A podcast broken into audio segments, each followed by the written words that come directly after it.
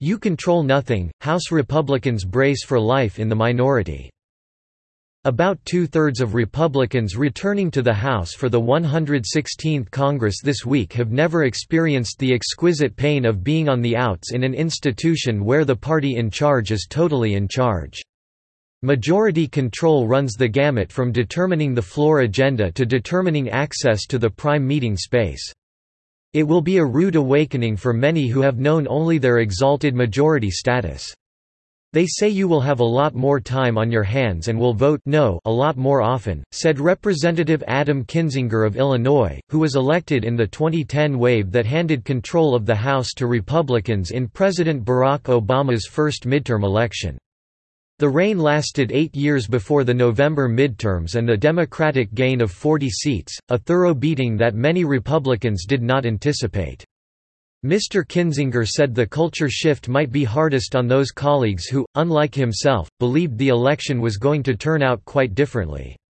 We have come to grips with the shock of the election, he said, but the shock of governing will still be a wake-up call for some people. Representative Tom Cole, Republican of Oklahoma and a veteran of stints in both the minority and the majority, groaned when asked what advice he had for his House brethren who had tasted only life on top. Oh. Sheesh. Mr. Cole said, hemming and hawing before advising, only half-jokingly, smoke a lot, drink a lot. You are going to get some real disappointment, he said of his colleagues. They are going to find out how good they had it in the majority, particularly when we had a Republican Senate, as frustrating as that could be. Unlike the Senate, where individual members can exert some influence whether they are in the majority or not, those on the sidelines in the House have few options. After years of being in the know about the House agenda and majority strategy, Republican lawmakers will now struggle to even ascertain what the schedule is. You control nothing, said Representative Peter T. King, the New York Republican who will be experiencing his fourth transition in House power, 1995 to Republican control, 2007 to Democratic supremacy, back to Republicans in 2011 and now another reassertion of Democratic might. As far as calling the shots, we have nothing like the Senate where one guy can filibuster. You have no recourse. Mr. King, a former chairman of the Homeland Security Committee, remembers being shut out of conference rooms when Democrats regained the majority in 2007. Republicans anticipate finding the convenient meeting rooms they took for granted will be off limits. Coping with a change in House control is a relatively new phenomenon for Republicans. Before their stunning seizure of the House in 1994, Republicans had been in the wilderness for 40 years and were quite used to it. Perhaps most shocking to some Republicans may be the fickleness of a news media horde that used to pursue them and hang on to their every observation. Now reporters lingering in the Speaker's lobby off the House floor won't have nearly as much interest and have already begun migrating to the Democratic end of the room. Welcome to the brave new world, said Rahm Emanuel, the Chicago mayor who joined the House as a member of the Democratic minority and helped steer Democrats back to power in the 2006 midterms as head of the Democratic Congressional Campaign Committee. It is basically like being on TV with the mute button on. They can see you, but they can't hear you. You will definitely be getting your work-life balance correct because you really will be spending more time with your family, Mr. Emanuel said. Trying to find the bright side, Representative Cathy McMorris Rodgers of Washington, a member of the departing Republican leadership, said it was an opportunity for Republicans to better hone their message. Being in the minority is a chance to think big picture and be visionary and make sure we are drawing the contrast between us and the Democrats, Ms. McMorris Rodgers said.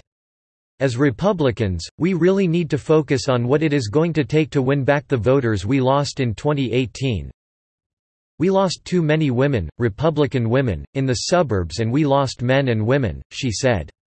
We must win hearts and minds, and we can do it.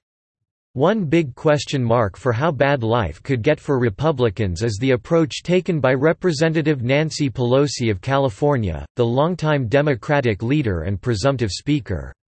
When she first ran the House from 2007 to 2011, Ms. Pelosi oversaw a strongly top-down management structure as she worked with Mr. Obama and the Democratic Senate on economic recovery, the new health care law and a climate change measure that died in the Senate. Republicans were uniformly opposed to the Democratic efforts and had little role in the legislative process. Ms. Pelosi is now under pressure from some in her own party to cede some authority, give committee leaders more leeway and bring more Democrats into House decision-making. As she rounded up votes in her drive to return as Speaker, Ms. Pelosi also agreed to demands to enact rules changes intended to make the House more bipartisan and empower the rank and file. As a result, Republicans could have a chance to get proposals considered in committee and by the House provided they can secure some level of Democratic buy-in. It looks like the place is going to breathe a little bit more. Mr. Cole said. One huge difference from the last time Democrats swung back into power is inescapable, President Trump. While Democrats had their differences with President George W. Bush, particularly over the war in Iraq, the volatile conflicts with Mr. Trump are at another level entirely. Democrats are already digging in for a series of investigations that will provide a unique challenge for House Republicans if they choose to take up the president's cause. There are going to be a lot of investigations. Mr. King said. We have to be ready to be on defense when the investigations go too far, all of the Republicans said there was still a possibility, even in this hyper-polarized congressional era, for the two parties to find some consensus on a few issues, notably infrastructure.